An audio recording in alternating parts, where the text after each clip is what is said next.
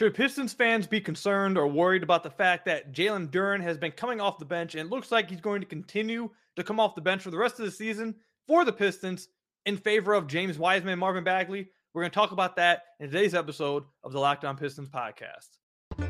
You are Locked On Pistons, your daily Detroit Pistons podcast. Part of the Locked On Podcast Network. Your team every day.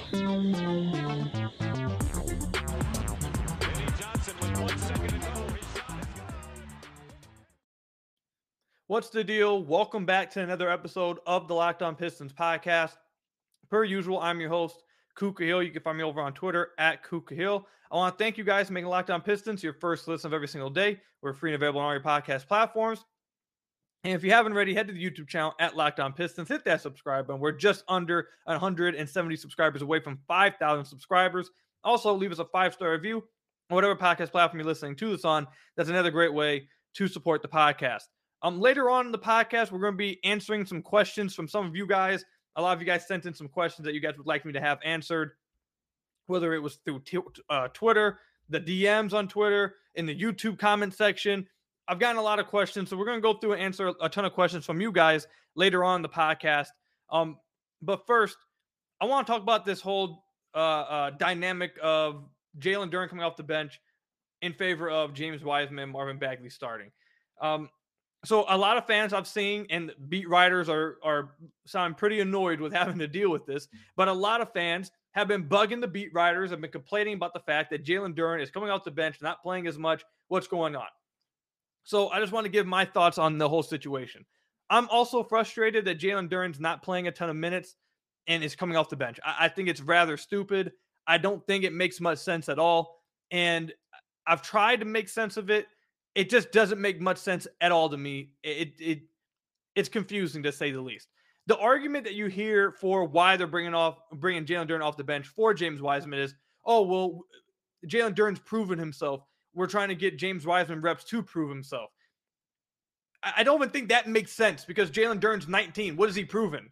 That he's not a bust as a rookie? Like he's 19 years old. He still has a ton of things to prove. He still has a ton of things to work on. And by the way, one of the bigger things that you'd like him to work on is his chemistry with Jaden Ivey. You want them to continue to become great with their chemistry. We've already seen flashes of it, especially this past game against Milwaukee. But throughout the year, we've seen flashes of it.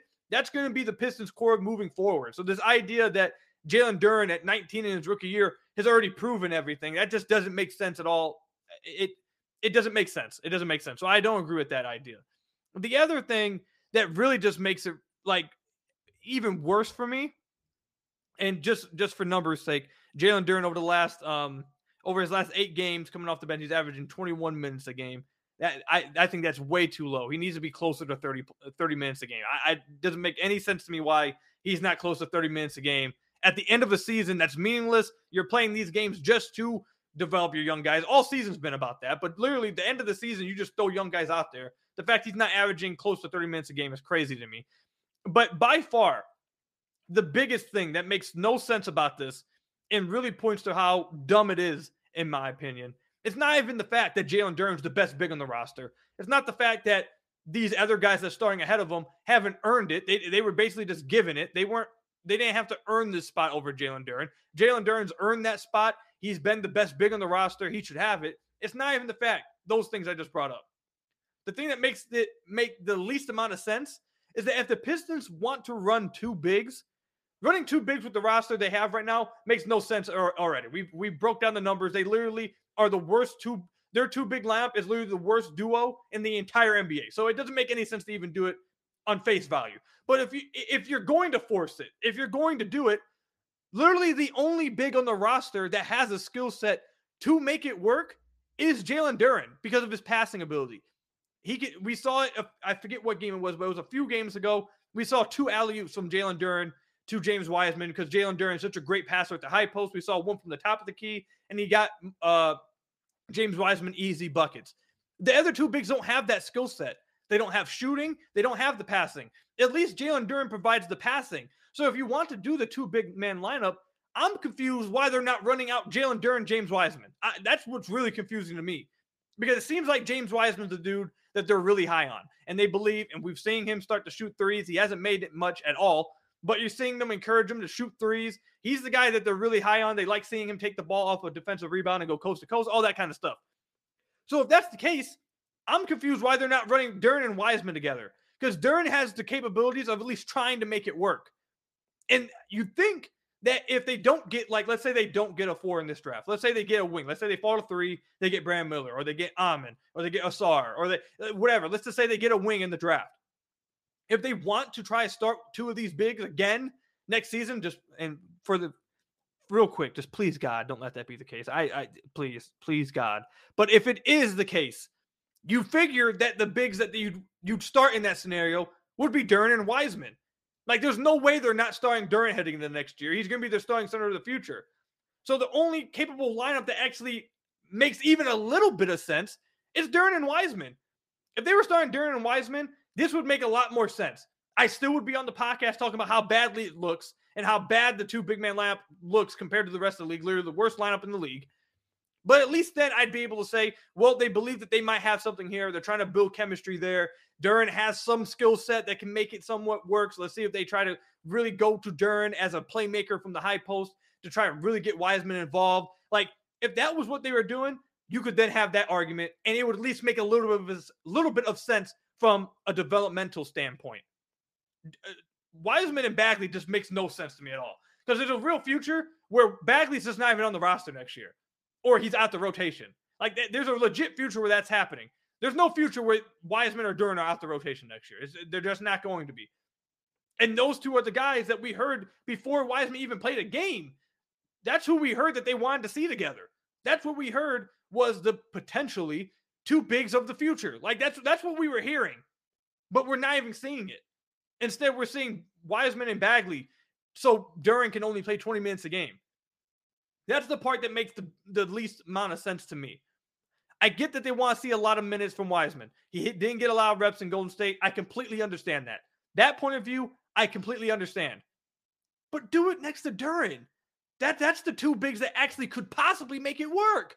And those are the two bigs that actually matter. Those are the two bigs that actually look like they are going to be big components to your future.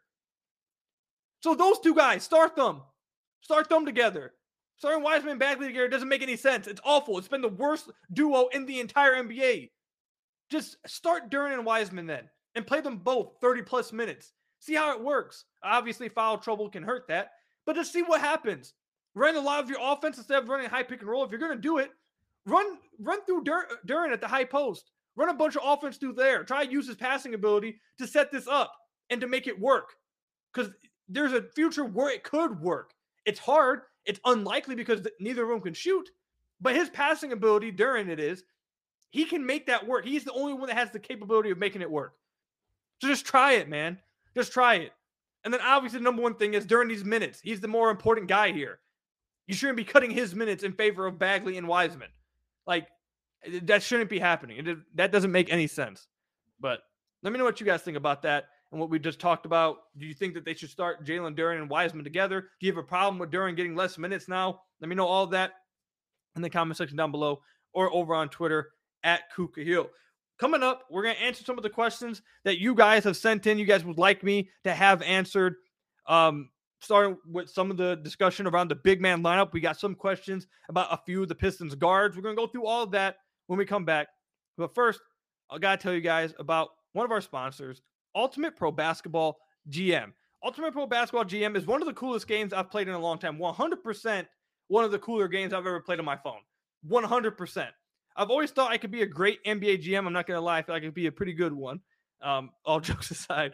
But as it turns out, it's definitely not easy at all. If you had the same thought and have fantasized about managing your own basketball franchise, go and download Ultimate Pro Basketball GM right now. The game allows you to manage every strategic aspect of a franchise playing through seasons and leading your franchise and fans to glory as you build a historic dynasty. In the simulation, you're responsible for dealing with challenging personalities, hiring the right coaches and assistants, trading and training players, making draft picks, navigating your franchise through free agency, the draft, and all the ups and downs of multiple seasons. All this in a challenging, realistic game world. Ultimate Pro Basketball GM is completely free and playable online, offline. Play on the go as you want when you want to. so I've played this this this game for a minute now, and I have I, look. I've been telling you guys this for a minute. I have yet to be successful. It makes me think I, I don't know what the hell I'm doing. But Locked On Bulls, I've told you guys this before too. They've won two championships. I want you guys to go head over to Locked On Bulls on YouTube or on Twitter, whatever, and let them know Locked On Pistons sent you, and tell them Locked On Pistons need some help. We need some help over here in Ultimate Basketball GM because it's tough. It, it, it's not working over here. We're failing. We need some help over there, man. Locked On Pistons listeners get a 100% free boost to their franchise when using the promo code Locked On in the game store. So make sure to check it out. To download the game, just visit probasketballgm.com, scan the code, or look it up in the app stores. That's probasketballgm.com, Ultimate Basketball GM. Start your dynasty today. So I want to thank you guys again for making Locked On Pistons your first listen of every single day. We're free and available on all your podcast platforms. If you haven't already, head to the YouTube channel at Locked On Pistons, hit that subscribe button, or leave us a five star review on whatever podcast platform you are listening to this on. That's another great way to support the podcast. Um, so I got a ton of questions over the last few days in my DMs, on the YouTube comments, just tweeting at me. And then I also asked you guys to give me an idea of what you guys wanted to hear me talk about during the podcast. And I got a lot more questions there too. So I'm just picking some random questions I want I want to talk about that you guys sent in, um, and, and we'll talk about them here. So one of the questions that you guys asked is, how would you feel with Jalen Duren, James Wiseman, Marvin Bagley, and Isaiah Stewart being the four and five rotation next season? I, I'm a little bit concerned about it because actually not a little bit concerned about it. I'd be really concerned about it because only one of those guys figures to shoot, and Isaiah Stewart hasn't even proven he can actually shoot. We saw 25 games where he was shooting really well. We saw 25 games when he didn't shoot very well. Now, he did deal with a shoulder injury, but the overall point I'm trying to make, this is not trying to go at Stu, but the overall point I'm trying to make is Stu gave us glimpses and reason to believe he could be, but he's not proven yet. He's the only one who's actually shown us glimpses of actually being a shooter. The other ones cannot. You need you need your bigs to be able to space the floor if you're playing the four position. You can't have two bigs on the floor who cannot shoot. It's just not going to happen unless they're historic defenders like Cleveland's Cleveland's two big man lineup, or you have two of the, the best pull up three point shooters in the entire NBA to try and make it work, along with having two historic defenders that position. It's just not going to work. You need two of them to be able to shoot. And the other ones just haven't proven the ability to shoot. I do think their big man rotation probably is going to be Duren, Wiseman, and Stu, with Bagley filling in when guys are hurt, or he could be possibly traded in the offseason with them addressing the backup four, whether through the draft, maybe the starting four through the draft, or through the free agency. That that's what I assume that they're going to do. I think three of those four guys definitely are going to be part of the front court rotation next year, though, for sure. I don't. Uh, Bagley is a question. I don't know if he's going to be on the roster next year, and if he is, I think it's very likely that he could be just out the rotation and just filling in when guys get hurt. And as we've seen, the Pistons have dealt with a lot of injuries to their front court, so he could end up playing a lot of games anyways. But that's where I'm at with it tonight. Um, another question that you guys sent in, where I'm feeling with it right now, not just tonight. I should I don't know why I said tonight, but as of right now. Anyways, another question you guys sent in: What is the ceiling for Cade, Ivey, and Jalen Duren as far as top 100 players go in their prime? So this is just going to be a guesstimate, obviously. So don't kill me too bad if you guys think they're higher. You guys can be higher on them.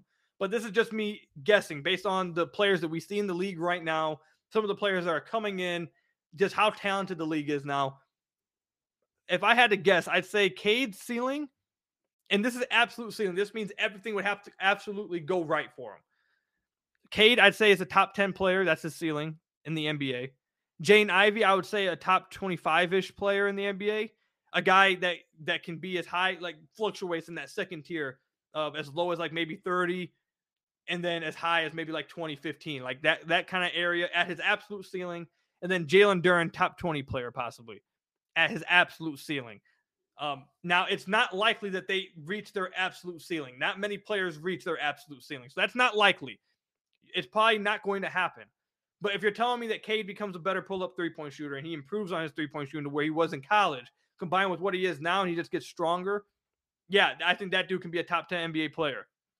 Jaden Ivey, I think defense is something I just don't ever see him being very good at. So I think that's going to continue to hold him back from being a top player. But I think if everything else clicks for him, he becomes an off the ball movement three point shooter, pull up three point shooter, continues to improve playmaking wise. And instead of being the poor finisher that he is now, he actually becomes a good one. I could see him becoming around the area I said. I just think defensively, that's going to keep him back from being higher than that. And then Jalen Duren, we've talked about how high I am on Jalen Duren, man. He's such a unique basketball player that if he can hit on being a fantastic defensive player, if he can become a legit all-world defensive player with the the talent that he has offensively, that's a that's one of the best bigs in the entire NBA. So that's where I'm at with them. That's absolute ceilings though, so it's it, I don't want to hold them to those standards. You guys shouldn't either because that's tough to do. But that's that's absolute ceilings for me uh, with those three players. Um, another question you guys sent in: What front court player would it be worse for if the Pistons get did get the number one overall pick and got Victor Wembanyama? Jalen Duren, Isaiah Stewart, Wiseman, or Bagley. It would be worst for Bagley. I think that would almost 100% say that he's either completely out the rotation or off the team for sure. I think it would be absolutely the worst for him. The second player that it might be the worst for, I'm not going to lie, might be Isaiah Stewart. Because, and now I don't think that it would do anything to Stu. I think Stu would still be a backup four, but it, I'm going to remove Bagley from this situation. If I had to pick these three, like out of the three bigs, I don't think he would affect Duren and Wiseman because those guys would be your backup fives. Then you you have Duren at the five and then Wiseman as your backup five. All this would mean to Stu is is that he's going to be your backup four now, and Wemby's your starting four. I can't assume that there's going to be a ton of minutes for him at the backup four position. I don't think that means it's over for Stu. I think Stu would still be your backup four and keep peace off the bench. But if I'm picking between Duren, Stu, and Wiseman, I think it would mean the worst things for Stu when it comes to him as an individual player. Obviously, he cares about winning and wouldn't be like some terrible situation. But if you're talking about this individual player, I think it would spell the worst for Stu in that situation. So, and then another question that I got a ton from a lot of you guys, kind of the same thing we just talked about the potential of Cade, Ivey, and Duren. I think that trio right there, man, can be so damn good. We talked about this in the last podcast, but I think the Pistons, after this top draft pick, is going to have one of the best young cores in the entire NBA. And if Ivey and Ivey, Duren, and Cade progress, especially Cade. If Cade progresses, progresses and gets back to what people thought he was going to be three point shooting wise coming out of college, look out. It's going to be scary. So I'm really high on that trio, especially with them adding another another player in this draft. I'm really high on this on this trio, man. They're going to be really, really damn good. Um, so I, I I'm I think a lot of Pistons fans feel the same way, and hey, uh, the Pistons fans should be should be excited for the future. 100%. I know the season was tough, but you should be excited for the future. 100%. Coming up, we have a few other questions to talk about that you guys sent in like could the Pistons be building up James Wiseman's trade value? We have some questions about Killian Hayes. We'll talk about those questions that you guys sent in when we come back. But first, I got to tell you about one of our sponsors, FanDuel. The tournament is heating up, and there's no better place to get in on the action than FanDuel, America's number one sports book. That's because right now, FanDuel is giving new customers a no sweat first bet up to $1,000. That's up to $1,000 back in bonus bets if your first bet doesn't win. Just go to fanduel.com slash locked on and sign up today to claim your no sweat first bet. Then you can wager on everything from the money line to point spreads to which team will be cutting down the net, all on an app that's safe, secure, and super easy to use. So don't miss your shot at no sweat first bet up to $1,000 when you join FanDuel today. Just go to fanduel.com slash locked on to sign up. Again, don't miss your shot at the no sweat first bet up to $1,000 when you join FanDuel. Just go to fanduel.com slash locked on to sign up today. Make every moment more with FanDuel. So I want to thank you guys again for making Locked On Pistons your first listen of every single day. We are free and available on all your podcast platforms. If you haven't already, head to the YouTube channel at Locked On Pistons, hit that subscribe button, or leave us a five star review on whatever podcast platform you're listening to this on. That's another great way to support the podcast. Um, let's go ahead and just get right back to some of the questions that you guys have asked over the last few days. Um, this one's an interesting question. It's could the Pistons be just building up James Wiseman's trade value? I think that's an interesting angle to look at it from. It's definitely a possibility that letting him play a ton of minutes, letting him play the way he's played, see his numbers go up and the way he's been efficient offensively, I feel like. Then put up these numbers could be just building up his trade value. It could. It could be doing that. And other teams could be looking at how he's playing and be like, "Oh, that's that's he actually looks like an NBA player. We're in, we're interested in him. He has potential. We'd like him on our team." And maybe the Pistons could pounce on that.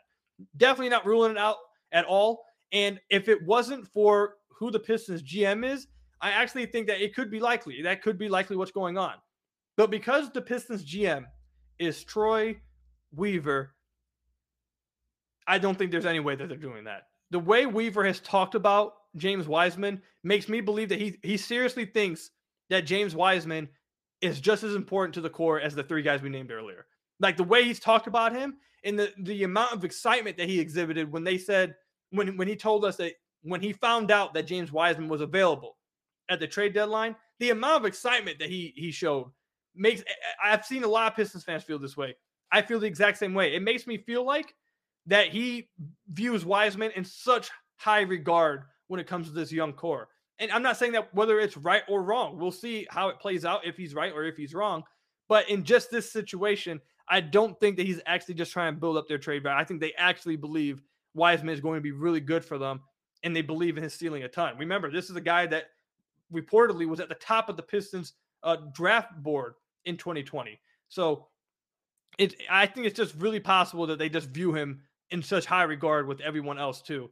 So don't think that they're building up his trade value, though. I don't think it's a dumb question to ask, and I don't think it's it's it's a bad way to look at it. I think a lot of GMs maybe would be viewing it the exact same way. They just probably don't think of it think of Wiseman as highly as Weaver does. So that's why I feel that way. Um, another question I got asked was, how do you feel about Killian Hayes' last eight games played? It's been a lot up and down. How do you feel about it? So I know I'm viewed as the Killian Hayes stand here. But this is why I would say about how Killian's played over the last eight games. I think Killian Hayes, they're telling him to be more aggressive. They want him searching for a shot to end the season, and they want him to get shots up. They want him to be aggressive. And he, he has been. He's getting up 14 and a half shots a game. He's averaging 14 points a game, 8.4 assists, and two steals a game. He's just shooting 40% from the field, though. I think that you've seen legitimate. The thing is, it's hard to have legit conversations about Killian Hayes because either you're a super stan about him or you just completely hate him. The objective point of view for me over these last eight games, and really it's something that you saw throughout the season, to be honest. You've seen legitimate improvements in his game. And over the last eight games, you're seeing him draw free throws more. He just had five free throws last game. He had five free throws two games before that. He had three free throws uh, the game before that one. He's drawing free throws more, and he's trying to search out fouls more in uh, around the rim, which is good. It's something we've been asking for. So you're seeing that start to happen.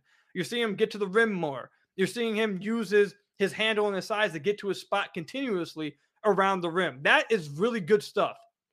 And from the two point range, he hasn't been bad. He hasn't been bad from the two point range.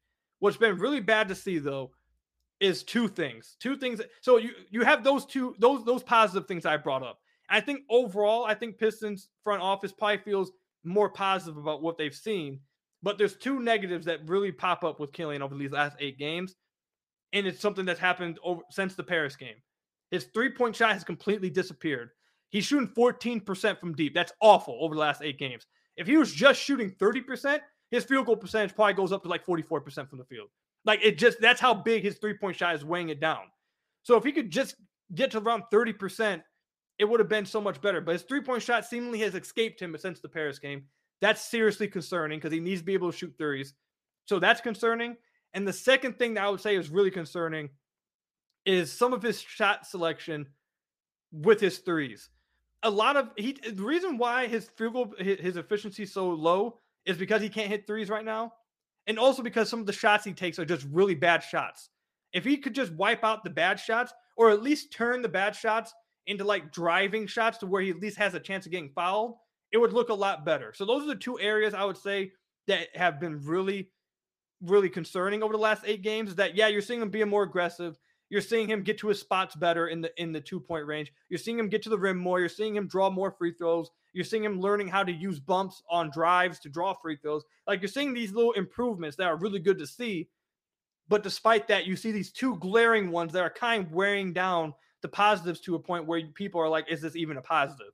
So you need to see him start to make some threes. It's that's a really big thing. But really for me, it's the shot selection that's really, really weighing stuff down for him. If he just took better shots, his numbers would look better, especially from three. A lot of his threes are just tough threes. He shouldn't be taking step back threes or sidestep threes. Like he shouldn't be taking those. His threes should all be like catch and shoot threes. And if guys go under a screen, then you can take one. But the step back, sidestep ones, they're not efficient shots, and he shouldn't be taking them. Turn those into drive to the rim, and his numbers would look better. So that's how I feel about his eight, last eight games think there's some positives to take away, but just like with Killian, always There's positive to take away, and then there's always negatives. It's just a matter of which one do you weigh more.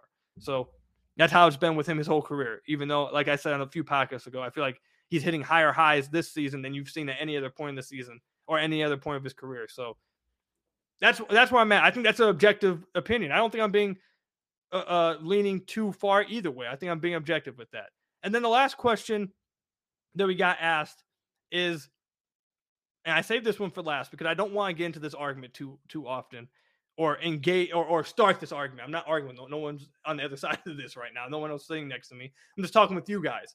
So I don't want to start this argument. That's why I saved it for last. But it, uh, all, a common question that I've been asked is